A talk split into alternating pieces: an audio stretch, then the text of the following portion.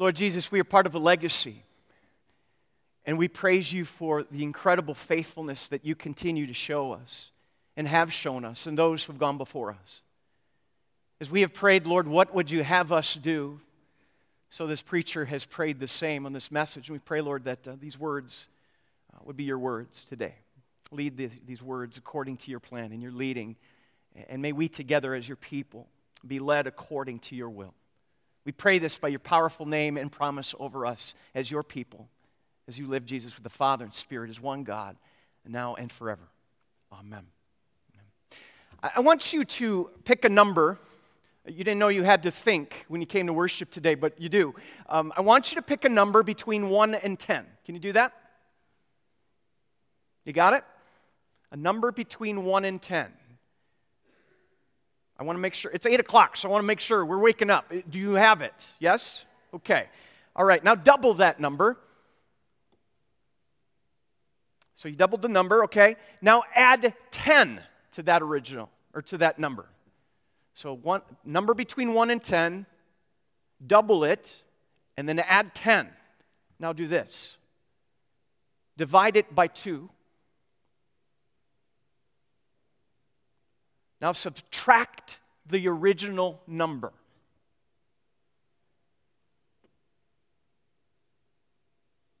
And the answer is five. Five. How does that work? I have no idea. I have absolutely no idea, but I know that it does. Somebody came up with three. You did it wrong. um, but the number comes out as five every time. And, and, and, how that works, who knows? But numbers are incredible and amazing. Um, I'm not a numbers guy. Some of you are numbers people. You love numbers. You love crunching numbers. You think about numbers. Numbers are exciting to you. And every once in a while, there are numbers that come along that are truly numbers of significance. Uh, you know what I mean by that? There's, it could be birthdays, it could be anniversaries, it, it can be milestones, it can be moments in life where you say that number represents something of significance. I want to show you a number of significance today. This one. Anybody know what that number rep- rep- represents? Weeks in the year, yes, that's true. There are 52 weeks in a year, but that is not the most significant thing about that number. I'd like to suggest that over the last few weeks, as we've been spending time going through God's Word and that incredible legacy of faith that God has been reminding us of through the life of Nehemiah, a man who was broken over the condition of his people, broken over the condition of, uh, of his homeland, and being led by God in brokenness to pray God, what would you have me do? And then to be led by God as the doors open and the possibilities of what God could do and only God could do Uh, for Nehemiah to go and, and establish a vision among his people to begin a rebuilding.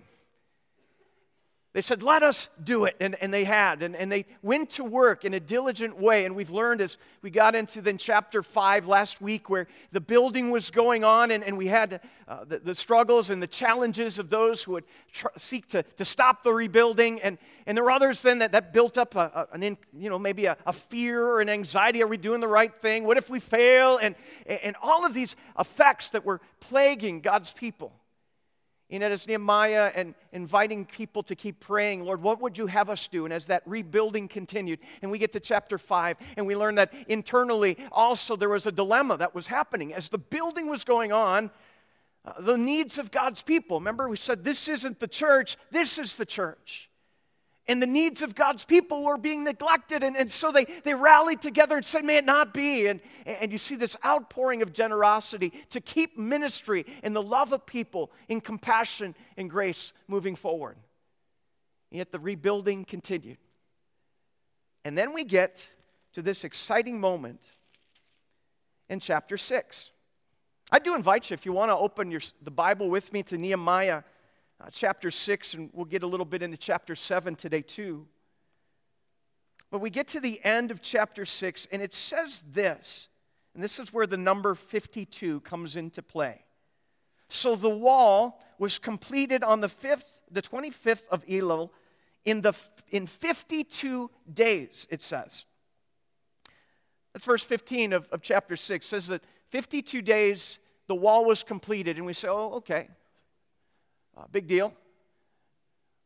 Well, we learn what a big deal this is as we read the next verse. It says, When all of our enemies heard about this, all the surrounding nations were afraid and lost their confidence because they realized, put this verse up there, they realized, say it with me, they realized that this work, I really meant say it with me, they realized that this work had been done with the help of our God. This is amazing to me because it, it strikes me as kind of profound. A lot of times we think about when God is moving in the lives of his people, that we as God's people are the ones that are aware of it and recognize it. And yet, what we see in Nehemiah's day, as God was working among the people, the first to realize it were the surrounding nations and the people in their community that were watching this happen. They were moved in heart to say, This is only possible because God is making it happen because their witness was profound. Now, we can just pass that over, but I always love saying, okay, in Scripture, why is it there? That to me is an impacting verse because I think we often underestimate the movement of God in a community where we just take for granted the, the cultural influences and sectarianism and secularism that just continue to attack the church and push it down and say, it will not prevail, it doesn't belong here anymore. Schools are meant to close and shut down. There's no place for Christian education and vibrant ministry in a day like today. And yet, God intervenes and the word among the people that surrounded them was God is in their midst. God is making this happen. Now, by nature of it, they see this building going on and they're moved by it. Now, this goes on, and, and we see the, the power of numbers, that number 52, 52 days. This is a, a number of significance that only God could pull this off. Nehemiah goes on in chapter 7 and you know, talk about numbers. If you like numbers, take a look at these numbers he starts to list all of those who have been part of this rebuilding effort. You just you've got each family being listed and, and this, this sense of community as, as almost a census, if you were, is, is taken of all of these families that are part of, of their legacy of faith that have been led back from exile after difficult days for part of that rebuilding effort and, and who took part in it. And how we learned earlier, everybody focused on an area that mattered to them in their neighborhoods as that rebuilding happened in a powerful way by God's blessing. You have all these numbers of, of families. We're not going to read through all of them. And I love it. He even goes as far as to, uh, you get down to um, verse 50 or 66 and 67. It, it, it mentions, um, you know, how many servants and, and how many men and women were in the choir. They had a pretty big choir, about 245. Uh, it was a big choir. And, and then it even mentions how many horses they had, how many mules, how many camels. And clearly, the preferred mode of transportation back then was donkeys because there were over 6,720 of them. If you're curious, it's there. But then, going to the end of the chapter, it says that some of the heads of the families contributed to the work. And he, he lists that, and he says, you know, it's this beautiful picture. The governor gave to the treasury all this gold and, and, and all these other gifts. It says the, the heads of families gave to the treasury for the work 20,000 drachmas. And, and if you look into that, I mean, that's, that's over a, that's a lot of gold, over 300 and some pounds. And, and you've got all that going on. You've got uh, 2,200 minas of silver. That's like a pound and a third, I'm sorry, at one and a third ton of silver. And, and there's this outpouring of generosity. And that's with heads of families. And it says even that the total given by the rest of the people 20,000 drachmas of gold, 2,000 minas, um, hundreds and hundreds of pounds of gold, and, and, and tons of silver. And this incredible amount that went into the building effort. Like, where does that come from? And, and you see in this, it's not equal gifts, but there's a sense of sacrifice that's shared among the families and God's people. It's just a beautiful picture already in the Old Testament of what one legacy can look like is that continuation of generosity. It's a beautiful picture of what can happen when God has his way among his people. And I share that because I, I think it's profound in, in many ways as, as you think of our context today. What's possible for us?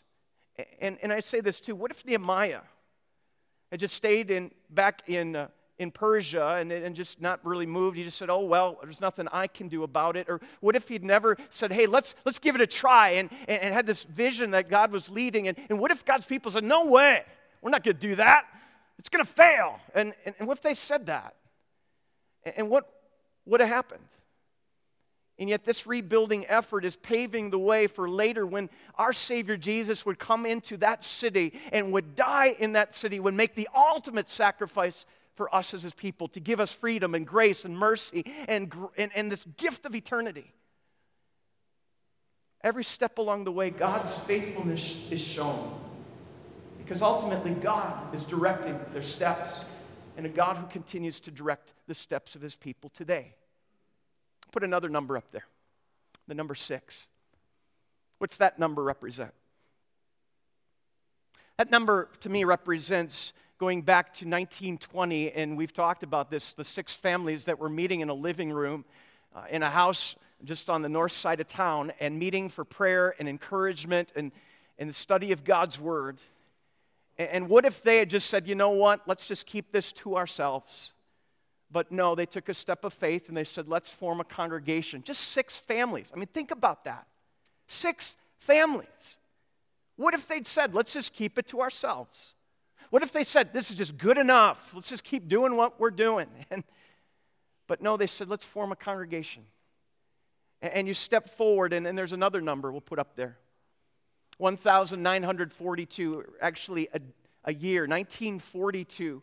Uh, just 22 years later, when, uh, when they by that point had grown and, and they had a, a facility that they had bought downtown uh, on, on Butler Street downtown, and, and, and there they had the, this incredible opportunity to have uh, this building that they, they had, had purchased and, and had a mortgage on, and it had an upstairs, and the whole thought of, hey, feeling led and, and, and prayerfully led by God to start a school ministry, go into family ministry as God was blessing them. And to think how God blessed them to, to say, okay, let's remodel the, the top floor for a school, and, and the lower level we'll continue to use as a sanctuary, and then to discover, unfortunately, the, the city would not allow it. They said, you can't have a school in that facility. And, and you might say, what if they just said, oh, this is too hard? In that case, this must be a true, true sign, a clear sign. God doesn't want to do this. But I love this fact. 1942, they faced this challenge and they prayerfully seek God's will in this. And, and in, in 1942, of all years and of all times, the world is falling apart. And, World War II is, is breaking out. You've got, got the Nazis attacking, and, and, and it's this time of uncertainty and wondering what's the future hold. What do God's people here at St. John do? They say, let's buy property. And they take this huge step of faith and they purchase this farm that was on this corner and, you know, against all odds. Why would they do such a thing? Because they had a godly vision. They said, you know what? God is bigger than the circumstances of what is going on in the world. And they took a step of faith and they went deeper into debt at that time. And they purchased a farm. There was a, a house here, right about over here, and, and there was a barn back there, and, and that was the beginnings of ministry. And, and what makes me even more blown away is just a few years later, on this same property, they would take an even bigger step of faith. Still, with a, over in, in the equivalent of, we did the numbers on this. Uh, I, I, sent this out to one of our elders who's also on our, our finance committee uh, to uh, uh, just do the math on this. And you, you take the size of congregation then compared to now, and then run the numbers with inflation uh, of the step of faith they took back then. And with about a $5 million debt and, and mortgage still on the property downtown and then buying this property, they made a decision in 1945 or 46 uh, to go ahead and build a sanctuary and build a, a, school building here to the tune of what would be like 10 point something million dollars. We did the math on this, like, are you kidding me? Like, that's crazy. And I say that not because, oh, Pastor Mark says we should do that today. No, I'm not. I think that would be ridiculously uh, over the top crazy, right? But they did. And I say to myself, what were they thinking? At the same time, what if they hadn't? What if they hadn't taken a step of faith to say, you know what, God is going to provide, God is leading us to go into ministry in this community and make a bigger impact beyond ourselves? I'll show you another number. Anybody know that number? Well, it's 4,003, but you know what that number is? I'll show you another picture. If you've walked through the atrium in recent days, um, that number, 4,003, there are 4,003 little people hanging from the ceiling in the atrium, and, and that represents the number of baptisms that have happened here in St. John's history going back to 1920 and beyond. It's a lot of people. These are children, these are babies, these are adults, people who have been baptized in the power of the gospel and God's word and presence, working in the lives of his people as families have continued to grow, but also as the gospel has gone out and people have said there's something going on there where they have been drawn into that message of Christ.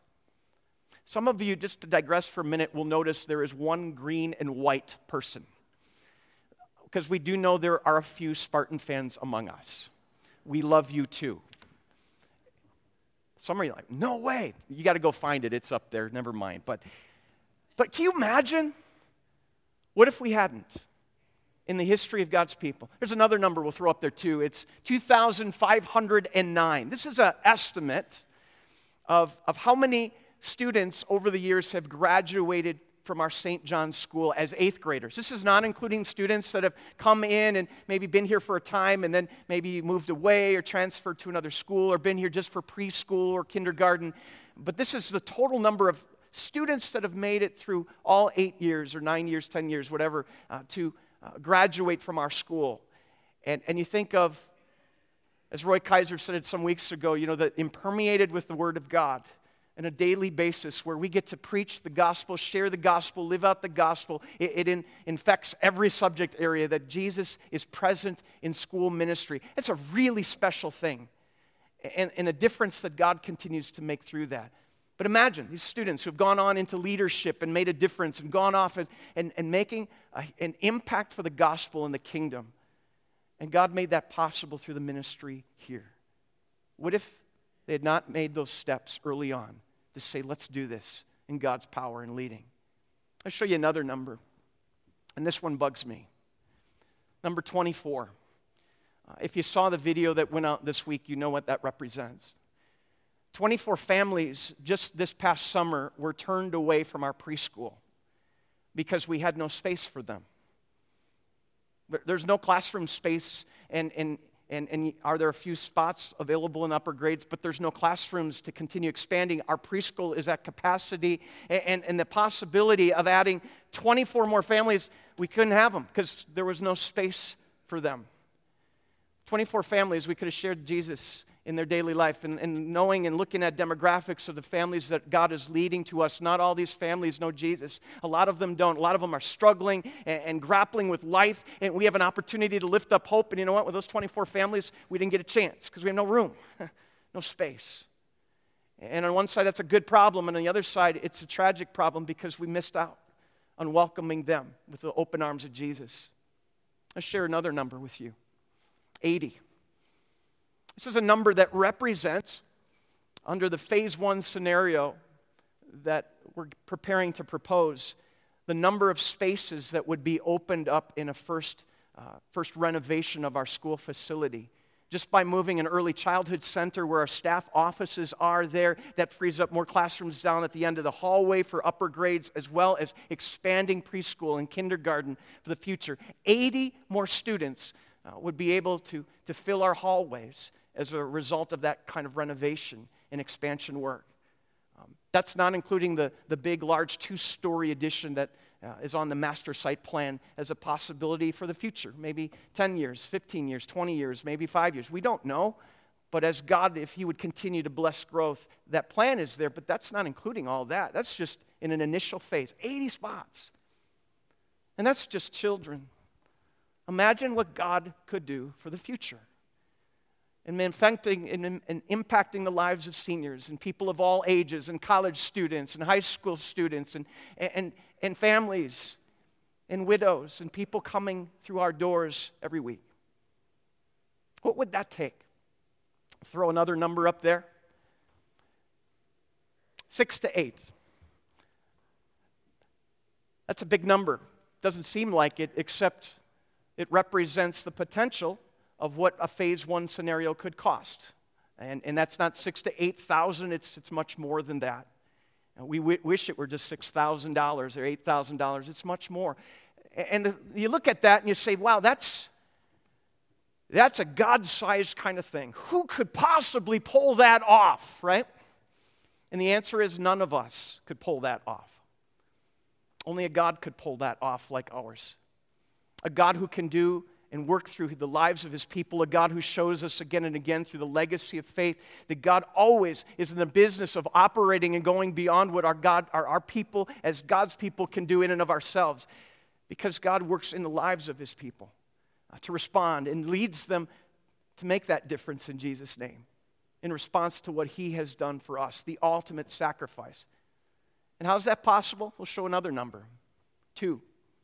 We heard this number in our gospel reading today. This beautiful picture that Jesus with his disciples, I, love the, the, thought, they're just kind of hanging out with his boys in the, in the temple and they're watching people come in and, and, and parading in during this offering time. And, and it says that, you know, that there were wealthy people who came and you can almost feel like they're getting their checkbook out and showing everybody how much they're putting in and making a display of it.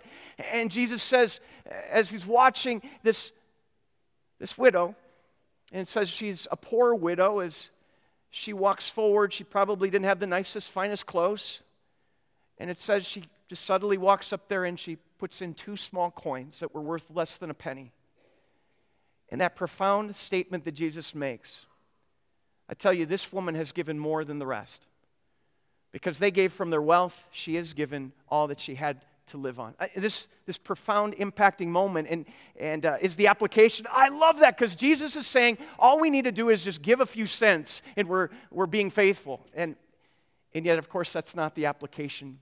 It's the recognition that when we realize the incredible gift of our God and we respond realizing all of it comes from Him the opportunity to take steps of faith that are sacrificial is not one of, of forced, uh, just dread or, or, or, this closed hand, like, oh, I got to do this because Pastor said. No, it's, it's an opportunity to live generously in a way that frees us up in joy to say, Lord, ultimately, everything I have comes from you, and respond accordingly. In, in, bold ways. And, and love how Jesus makes it clear. It, it really isn't about equal gifts, it's about equal sacrifice that it looks different in every family of what sacrificial giving is, and that God leads us differently accordingly. It's quite a thought today when you think about what that can mean for us today. What's that number look like for each of us? In a moment, we'll get a pledge card out, and, and there's a number that will maybe go on your pledge card if you're ready to do that today and, and that's between you and the Lord. It's confidential. It's not what I think or I'm going to tell you. No, it's, it's between you and the Lord. And as God leads, that number is really according to His leading, as we've been praying. Lord, what would you have us do? But I would say more, than, more important than all of that is an even bigger number. And I'll put that up there. This number. Because this number is what it really is all about. And it's not about uh, because we win, we're number one. No, not that kind of number, but rather in answer to prayer. It, it forms our mission and our vision because it's our Savior Jesus who prays it. Let's put that on the screen. I, let's read this. I pray also for those who will believe in me through their message, that all of them may be one.